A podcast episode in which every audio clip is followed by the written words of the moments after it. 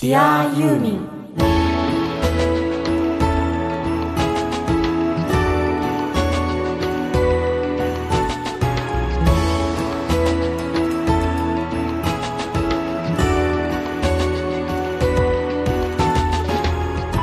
こんにちは。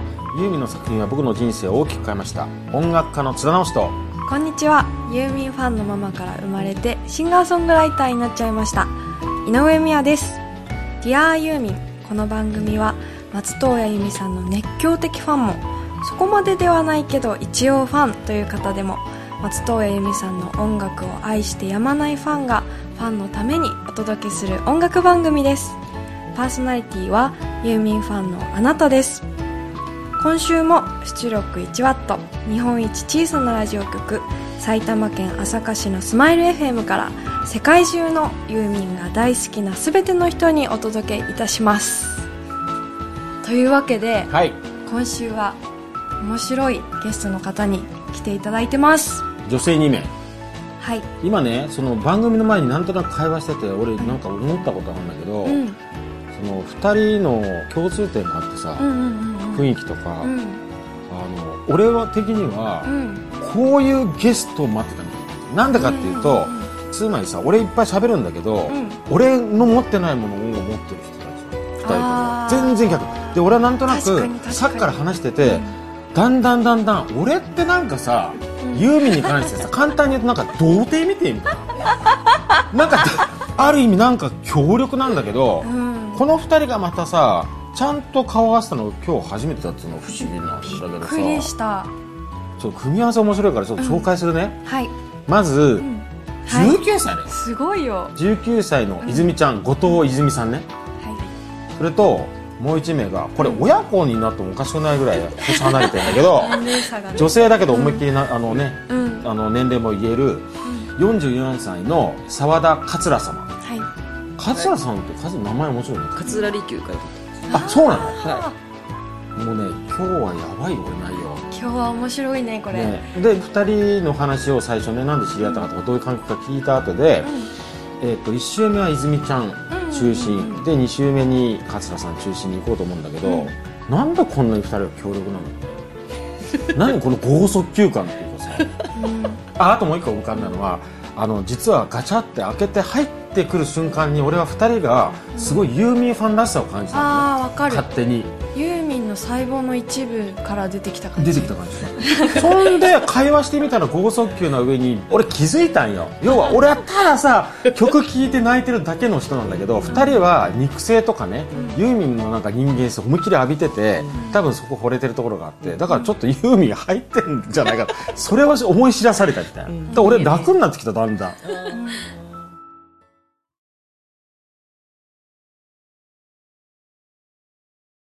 というわけでお二人の簡単にキャラクターというかね紹介してあといっぱい喋ってもらえると思うんだけど、まず泉ちゃんは19歳なんだけど、要するにユーミンのなんていうのそのコミュニティみたいなのをあのネット上でやってるんでしょ、はい。えっ、と LINE とうん、Facebook で、うん。えー松任谷由実ファムファム。FAM はい。すごいよね。すごい。規模はどれぐらいなんですか、えーと LINE は本当にやっぱプライベートで使ってる人が多いんで、はいはい。たった50人くらいなんですけど、まあ、最初は本当に8人とか、うん。へえから始まって。で、Facebook の方は、今1200すごい以上かな。っすごい。ていう。で19も歳初めて高2ぐらいだからそんな経歴が経ってるわけでもなくっうん。うん。て感じ。すごいよねそう。だってまとめてるみたいな、なんかうん。ね。で歴は全然ないのに、うん。ちょっと上に立っちゃってますね。あとさ面白いのは19歳なんだけど本当に完全に例えば親全くユーミン全く。ないよね、親族にもうん、ユーミンファンなんていない。いないでしょ、自らドーンってきてみたいなハマっちゃったんだね。珍しいですよ。結構珍しい、うん。で俺がさっき打ち合わせしちゃってたからさ、リアルタイムじゃなくてさ打ち合わせしてた話しちゃうね、やっぱり一番ウケるのは、えっと泉ちゃんの家族というか親族の中で、ユーミンに一番年齢的に近いのは誰かっていうとおばあちゃん。おばあちゃんだよそう言われて気づいたよね。そうかおばあちゃんと数歳違いになっちゃうのね泉ちゃんの。でしかもそのファムをやってるからいろんな人をなんで束ねてるわけじゃないけど横につながってんだろうけど緩くね、ゆるでもみんな集まるわけじゃん。それをこう仕切ってるわけだよね、まあいろいろあるけど、うん。やっぱりおおよそみんなうん。ちゃんとユーミンが好きっていうコンセプトがあるからこそ、うん。グループが成り立ってるみたいなそうだよね。出だしは優しく喋ってるよ。うんでもね。だんだんと？だんだんドーンだよね繰り返ただもんじゃない。ただもんじゃないよただもんじゃない。うん。何かと俺は19歳と思えないところがあるよね、うん。でも見た目はむしろ14歳っぽいんだけどだって足元なんてね可愛いでしょ。キラキラなんだっけ？キキラルですキキララだよ。キラキラ。パステルカラーなんだけどさ。でキララ。もなんかすごいよねだってスマホケースも「アナと雪の女王」だったっけ？そうですね。ねそこはね19歳うん19歳。1997年生まれっぽいけど、うん。なんか全然違うのよね。剛速球だよこのえ人ね。すごいよね。さっきからさ打ち合わせ聞いててどうみやちゃん？いやーすごい大物来たな大感が物すごい。大物感すごいよね。その泉ちゃんも19歳の子が来るって思ってたけど、19歳じゃない。ないよね。ない人が中に自分より上みたいな。そうそうそうそう。中にいてすごいね。そうだよね、うん。だから世代間を感じるとしたらまずね、ネットやってるってのとあと曲のなんか感じが例えば CD 揃えてるっていう感じじゃないっていうのは、なんか世代はあるんだけど、あとなんかね俺はもう2人が共通してるとにかく俺勝手に言っちゃうと、どっかで勝手にユーミンを感じてる、あのさファンのねみ人間の集まりだからいろんな人もいると思うんだけどそのファンがいっぱいいてねでユーミンといろいろやり取りしててっていう時にファンってよ横に見ればいろんなファンがいるかもしれない、結局はユーミンと自分だけじゃない。関係っていうとね、だからこうファンを別に束ねてるわけじゃなくて、ファンがいっぱい集まってるのをこう運営してるっていうところも聞きたいけど、基本的にはやっぱりねあのね個人的に一体ユーミンは何なのかっていうのも聞きたいんだそうだよね。ねそのあたりを掘り下げていって、このラジオのテーマは要するになんかユーミンとか松任谷正隆さんの、まあ、なんていうか魅力をね語り合うという番組なんだけど、今日はまずは泉ちゃんからね、どんどん掘り下げていって聞いてみたいなと思います。でも途中で全然ねあの桂さんも突っ込んでください、はい。はい。デ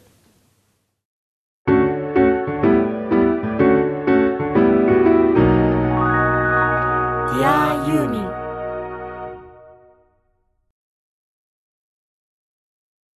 でファムをやろうと思ったのは何だよな、うん。だってまずは自分が好きになるわけじゃんかユーミンのこと。をそのファムっていうのが、ん。結局ファミリーの略。ファミリーから来てるできてて、うん。ファンとかの複数とかでもないし、うん。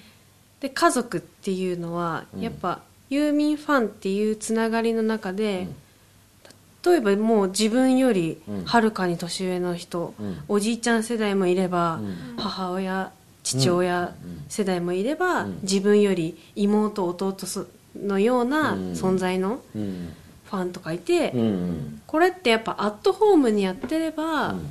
もっといろんなことがこうユーミンのいろんなこと知れるんじゃないかって思ってそう始めたん。やっぱりただもんじゃねえな君は。しかもさ考えたらこれユーミンだからね確かに、泉ちゃんから見ればおじいちゃんおばあちゃんぐらいの人もいっぱいファンでいるんだもんね。でお母さんとかお父さんぐらいの人もいる人。だからファミリー。ファミ本当だね。だってさこのゲストをいろんな人をお招きして宮が宮でね宮ママがねのお腹にいた頃からずっと聞いててみたいなのだから2世代の話はしてたけど、もう泉ちゃんに至るところ3世代うん。になってそうねででその泉ちゃんが最初にそのユーミンとかを好きになったそのファムをやる前ねどんな風にさ好きになってってどんなのだったの？えっと結局ユーミンの、うん。そのいろんな曲ってうん。使われてたりするじゃないですか、うん。でふと耳に残ったのが、ジブリとかではなく、うん。ナイナイのお見合い番組のエンディングでうん。うんあのイントロからピアノの曲が流れてきて「春よ来い」っていう曲は分かんなかった。でも「ユーミン」っていう英語表記が書かれてて、うん。ああなんかハーフ系の人かなみたいな。そう思ったんだ。でもそれがもう何歳なのか覚えてないしその曲が挿入歌に使われてたっていううん。のも情報として入ってきてないんですけどでも絶対に使われてたんですよ。あで中学校の時にうん。音楽の先生がうん「春よ恋」のうん。楽譜をうん。渡してきてうん。でその楽譜のうん。タイトルと作詞作曲の人の名前が先生の手書きで書かれててうん「春よ来い」でユーミンって英語でまた書いてあったけど YUMIG でうんユミングみたいな。NG か。ユミングみたいな。で何この人と思って、まあ、授業が終わってから先生には聞いたけど最初にやっぱ先生がピアノで弾いた時に、うん。メロディーがすごくうん。心にきて、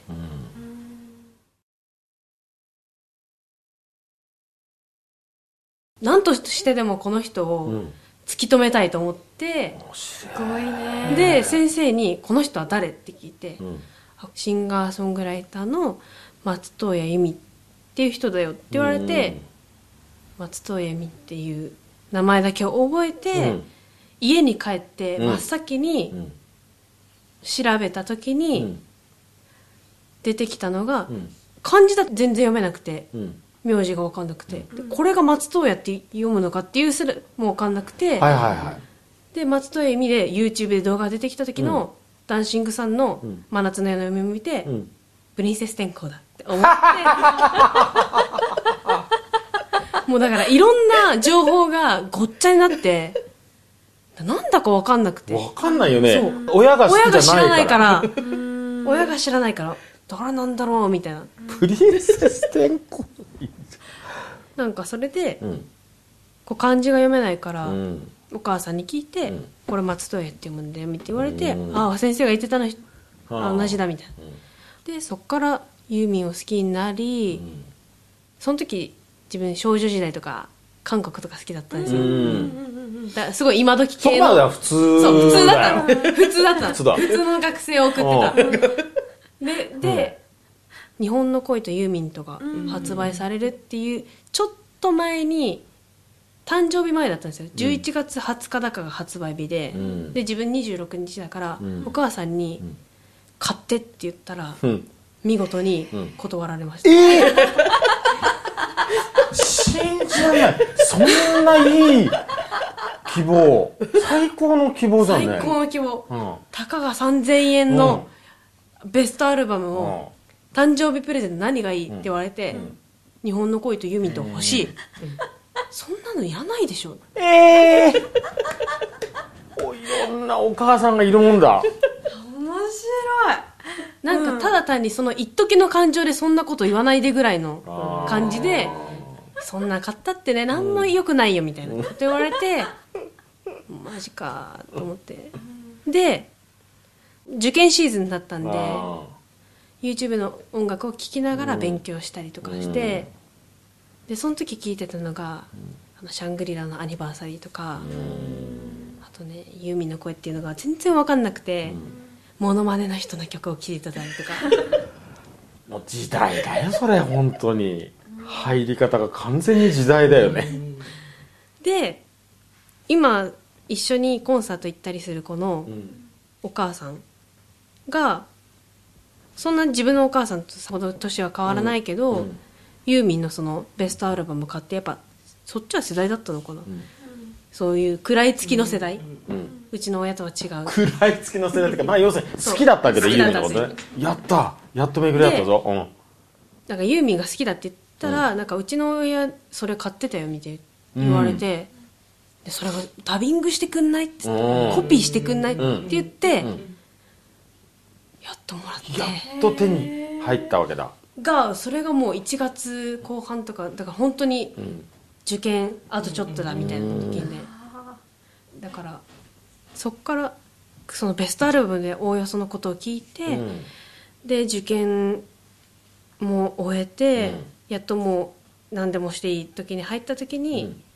いろいろツイッターとか手出して、うん。で今のこういう環境があるっていう。なるほどね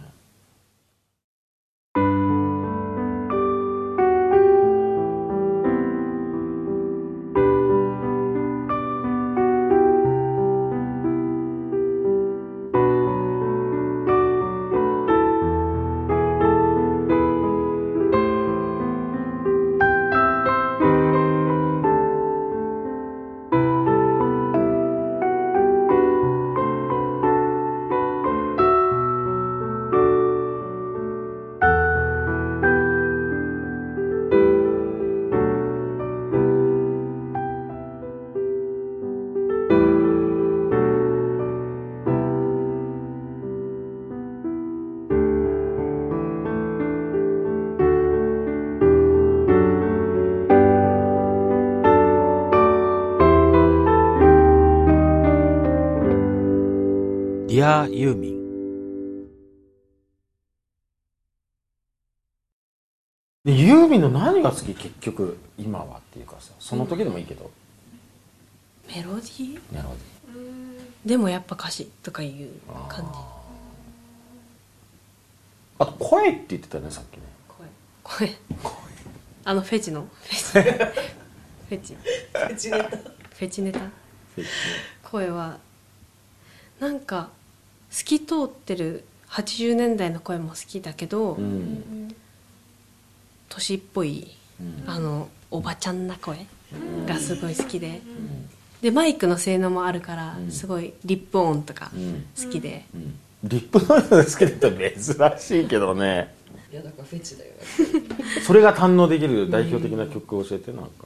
一番わかりやすいのは、で自分がそれで発覚したのは「日本の恋とユーミント」の中に入ってた、んダンスのようにだけすみませんえ俺の神曲じゃん。言ってたね。津田さんも同じこと言ってたよね。この曲はユーミンのこの声だからいいんだって言ってたよね。俺は相当その最近の声っていうかさ、ほらほら俺は最近の声っていう言い方しかできないんだよ、泉ちゃんみたいな言い方できないの。でそっち系のその年齢がそっちに行った系の声の素晴らしさにそのダンスのように。で知ったのよ。気づいたのよ、ただ俺はリップノイズフェチじゃないけどね。だから分かるんだけど、声だよね。声ってさ絶対に好きな人は好きだけどさダメな人は全然ダメじゃん。さ、ファンじゃない人はね。ライブは遊んで？ライブは初めて行ったのがポップクラシコで、でそれが自分の誕生日の日に高校を抜け出して、お母さんと一緒に行って。えお母さん一緒に行ってくれる？よかったじゃん。だけど、うん。横で爆睡してたすごいさすがだね。いやその時あの自分のおじいちゃんがちょうど闘病中で、うん。でそれでお母さん結構つきっきりでやってたから、まあ疲れたろうね。疲れもあって、うん。もうハロマイなんてもう横ですごい幸せそうに寝てた。でもちゃんとまあうん。聴いてきてくれたけど、やっぱ知ってる曲も何曲かあって、うん。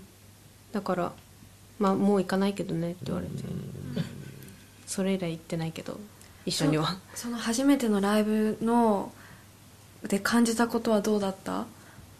なんか異空間ってその、ライブっていうもの自体に行くのが初めてで、うんそっか。あ人生初のライブ。嵐とか好きでうん。行きたいと思ってたけど、うん行かなくて、うん。だ少女時代とかも行かなくて、う初めて行きたいなって思って、うん。で行ったらもう涙ドワーッうわなんか感動しちゃってすっごい端っこの席だったんですけど、なこれがユーミンかこれがライブかみたいな。うわいろんな初めてを味わって。ーでも確かにユーミンのライブが一番最初だったら私の場合なんだけどその他の人のコンサートライブじゃないからね、うん。あ自分にとってね逆かも。えっとライブっていうのが、まあ、普通のあり方だとしたら、ユーミンはライブじゃないっていうか、一度あれを知ってしまったら、もうもうもうももう他のものにちょっと。うもう他のものがつまんなく思う。うんすごい細部までこだわってるのが分かるっていう、うん。でも衣装は昔の方が好きかな。あ昔のなんで知ってんの？だって。いやいろいろあそうか。過去のものを見たり。過去のものを見たりとか、そうか。だってユミ新井コンサートだとハイレグの入れがハイレグ。だってそんなの。あれ言ったよ私。本当ですか、うん1981とかあ80いや年やらいコンサートあそっちね。あ中野サンプラザじゃないやつね。あびっくりしたびっくりした。違う違う。あれ衝撃だよね。ここにえあの頭になんだっけ？なんかバンダナバンドみたいなの巻いてソバージュで、あ分かった分かった。あの切れ込みの？そう切れ込みの？でなんか体操着っぽいような七分丈うん。のやつを着て。えそれがいいの？好そういうのが好き。きなんだなかなかフェチっぽいねやっぱりねだから今でも別に全然露出してくれて構わない、あそうだ。俺さっきから感じてたのは好きだよねユーミンのことね。ででで当たり前なんだけどで 本当に好きっていう感じがするのね。でその本人をライブ以外で見たことあるの？近くで見たことないんだ。近くでは伊勢丹の時に。ああ。本当津田さんと私ぐらいの距離ええで見ました、どうだった？それ初めて見てなんか、綺麗だなみたい綺麗だなだったんだ。な足なんかごぼうみたいな。こうみたいって美しいということだね。ピョーみたいな。ピョーみたいな。ピョーっと細くて。すげえと思う。ああいう人になりたいな。みたいな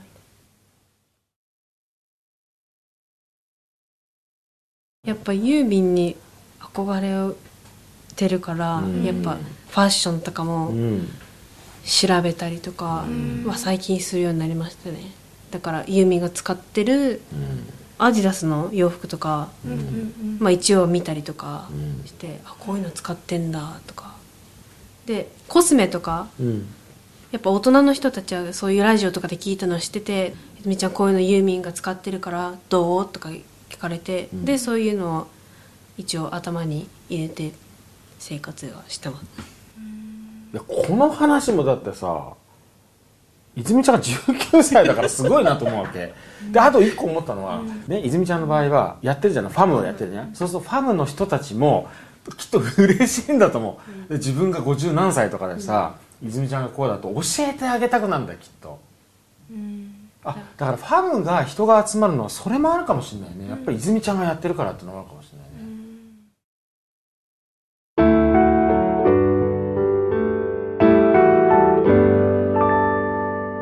ユーミン。俺素晴らしいことだと思うのはさしつこいけど家族の中で一番年齢近いのはおばあちゃんでしょ、そう。おばあちゃんはユーミンのことなんて全然わかんない。全然わかんない。何も知らない。何も知らない。レコードも探したけどなかった。曲も知らないし。むしろ自分の方が知ってるっていう。教えてあげるぐらいやもう完全に逆転。逆転だね、だって向こうの方が EXILE とか知ってますもん。そう。そんなおばあちゃんと3歳か4歳か？しか3歳違いだけですねユーミンは。知らないユーミンを本当に好きなんだなと思って。でさ俺本当にファンだなと思うのはなんなんていうのその好きなのがこれあの要するに上下がないっていうと要するにそっちの上下じゃないわけ。例えばファンってさそのアーティストのことを好きな時に偉大だから上を見上げるようにも好きだけど、なんか犬とか猫をめでるようにも好きじゃん。なんかそんな感じが 漂ってんのよ。そうかもね。そうでそれがそのさリップノイズフェチにもつながってるみたいな。もしかしたらほっぺたにチューしちゃうんじゃないかなみたいな感じだよね。もうね抱きつきたい。抱きつきたいんだよね。でやっぱユーミンの世界がすごいなって思って直接的な言葉は全くないような気がして。だから恋愛とか辛いって思ったこと別にそんなないけど、うん。やっぱこう失恋した時に、ユーミンの曲なんか入っちゃってだから類活には持ってこいっていあ類活ね、うん、う類活ナビ涙の活動。涙の活動。知らなかった俺。知ってた？類ユユーミンの曲は類活に持ってこい。この間桑田さんがそれ言ってたんですよラジオで。なるほどね、本当その通り、類活に持ってこい。なるほどね。でもちょっとね間違うとねなんか死にたくなっちゃう。そうどういうこと？どういうこと？どういうこと？たまにうん。意味が分かるとすごい怖い曲書いてたりするじゃないですか。待ち伏せとか。そっちか。待ち伏せとか。分かりやすく言えば、だって真珠のピアスはうん。中学生の時は聞けなかった、あ聞けなかったっていうのどこでそれは歌詞が一回聞いたけどうん。あもう嫌だと。もう無理。あなるほどね。でも最近すごい好きなんですよね。てかその無理と思ったのはなんで無理と思ったの？だって怖いじゃないですか。確かに。意図的に外して落としてくみたいな、れを中学生でそういうふうに思うこと自体が私すごいなと思っちゃいます。そうだね。ん。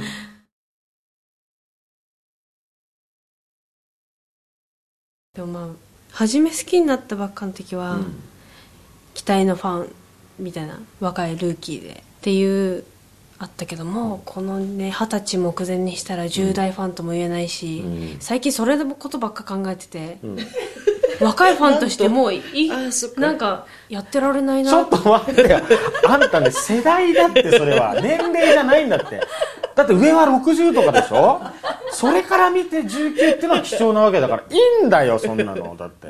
いやでも焦り？焦りがあるの？じゃあ二十歳になったらもう貴重なファンじゃなくなると思っている。そうそうそう。そういうこと？そう。大丈夫。全部上に上がってんだから。桂さんだって昔19歳だったそうんだよ。だそうだ。いやだって自分が年を追うごとに、やっぱネットで、こうやっと、ツイッターとか携帯を持ってできるようになった子たちがちらほらちらほらと最近浮上してきて、若手が出てきた。若手が出てきてるから、勢いに負けそうだなと、まあ世の中はそうだよ。世の中はそうだよ。確かに。常に新しい世代が出てくるよ。ただユーミンに関して言えばねものすごい珍しいんだから 泉ちゃん自体が。全然大丈夫だよ、そうです。うん、あとはやっぱりユーミンユーミン愛みたいのがもうダントツだからそれはもう良いんだけど、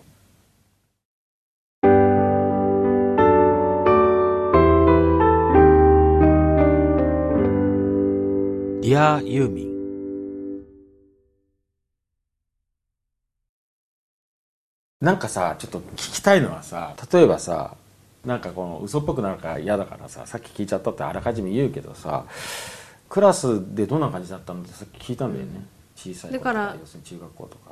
周りから見て、この性格だと、中心にいて、うん。おちゃらけ系っうん。ていううん。ふうに思われがちだけど、俺もそう思ってた実際、うん。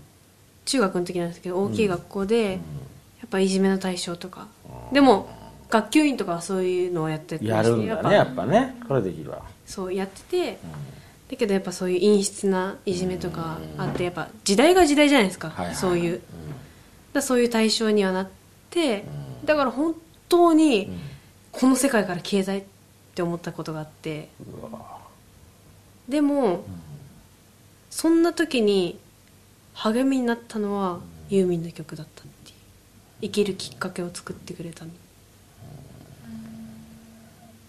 だその曲が「飛行機雲」だけど、実際あの曲も、その自殺しちゃった子のうんことを歌ってて、でもこういう旗から見て大事な人が死んじゃったっていう時に、自分にもそういう人が現れた時に死にたいなって思って、なるほどねで本当に辛くて学校も行きたくないってなった時に、お母さんが、全てがそれで終わるわけじゃないしこれから先もっと楽しいこともあるかもしれないし、でましてやユーミンのコンサートとか、いろんなことできるじゃん。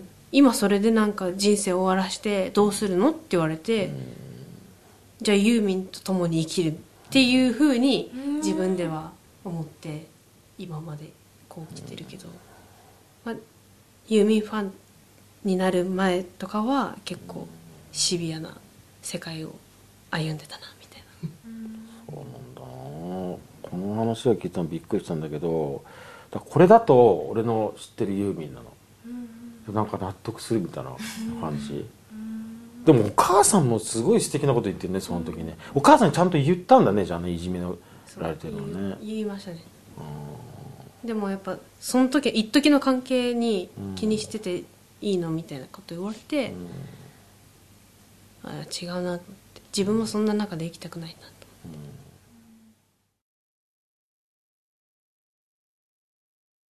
そう小学校の時ってやっぱ夢とかすごい何も考えずに持つじゃないですか、その時は歌手になりたいなとかやっぱ音楽に携わる仕事がしたかったなって思ってましたね、でもさエンターテインメントとか表現するっていうのは向いてそうだからね、今はネットの時代なんでやり方とかやる内容は自由なんで、あるよきっと。見つかる見つかる。であとユーミンの歌詞のうん。解釈とか、うん。この曲はこういう意味だっていうのをいろいろ表現したりしたいなとは思ってて。うん。例えば最近思ったのは飛行機雲だとうん白い坂道ってなんだろうって思って。うん。で空まで続いてるって思った時に思いついたのが太陽の光。うん。そのサンセットで白いこう光の線が見える時あるじゃないですか、うん。あれが白い坂道なのかなって思ってでそういうなんか解釈をいろいろやるとあ面白いなと思って、本当だね。うん。すごい歌詞に意味が込められてるから、そういう中でやっぱユーミンの曲って面白いなって思います。実際それがそうなのかっていうのは本人しか分かんないけど、うん。自分なりにそういういろんな情報をもとにこう掘り下げてってみたいなっていうのは一応頭の片隅にはあるっていう。すごくいいと思うけどね、俺分かった。最初に2人が玄関来た瞬間にあなんかユーミンのファンだらしいなと思っちゃったのはあの人間の力なのよ。人間としてすごい力がある感じがしたのね。俺俺はそういうふうな印象があるの。まあもちろんファンの中では限られててやっぱり僕が出会う人っていうのは、な何かの仕事をしていてユーミンのファンなんですよってやっぱこう人生自分で作ってる人多いからってのもあるんだけど、それを2人の顔を見て感じたんだけど今の話聞くとつながるね、あのめっちゃ真剣に生きててちゃんと向かい合うから、ユーミンの歌詞とか声が入ってくるのかなと思って。だからなんか共通してるわやっぱり。だだからファンってアーティストの鏡だってよく言うけど本当にそうだよね、Dear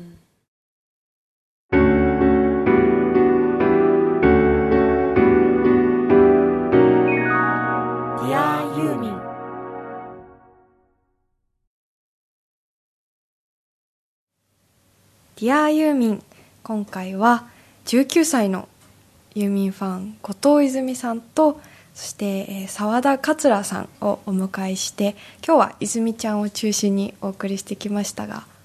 ねエネルギーがすごいね。ね。あとなんかそのなんだろうと思うぐらいに、うん。ファンの人によってうん。違う部分がものすごく豊かに違うのと、うんうんでも共通してるとこまた全く揺るぎなく共通してるのがねうんすごいなと思う。うん。だから俺やっぱりそのファンってやっぱりねアーティストの鏡なのかななんて思ったりはするんだけどね、でもまあ19歳じゃないでしょ彼女は。多分。あれはね。そう。私も今まで自分の世代に近いユーミンファンのゲストとか探してたりとか友達にいないとかって聞いたんだけどなかなかいなくってで今回19歳やったーって思ったの、うん。でいざ彼女が入ってきて話し始めたらこれは19歳じゃないでしょ。すっごい楽しいね。ね。本当にうん。好奇心がものすごくある人なんだなと思ったのと。あとなんかねまあ俺はキラキラしてるうん。感じがすごい楽しかった、うん。あとやっぱり桂さんとの2人のね雰囲気がもう独特で、まうん。あ勝手に僕は名前を付けてしまったけれども、うん。本当にシスターズだなと思ったんだけど、うん。まあファンのエネルギうん。ーイコールうん。ユーミンのエネルギーなんじゃないかなと思うんで、うん。えー毎回言ってるけれどもやっぱりアーティストのエネルギーってすごいなと、うん。ましてやユーミンの場合すごいなと、うん。あの改めて思いましたね今回はね、そうですねエンディングは松任谷由実さんの「宇宙図書館」を聞きながらお別れです。ディアユーミンお相手はとにかく圧倒されっぱなしだった音楽家の津田直人。シンガーソングライターの井上美也でした。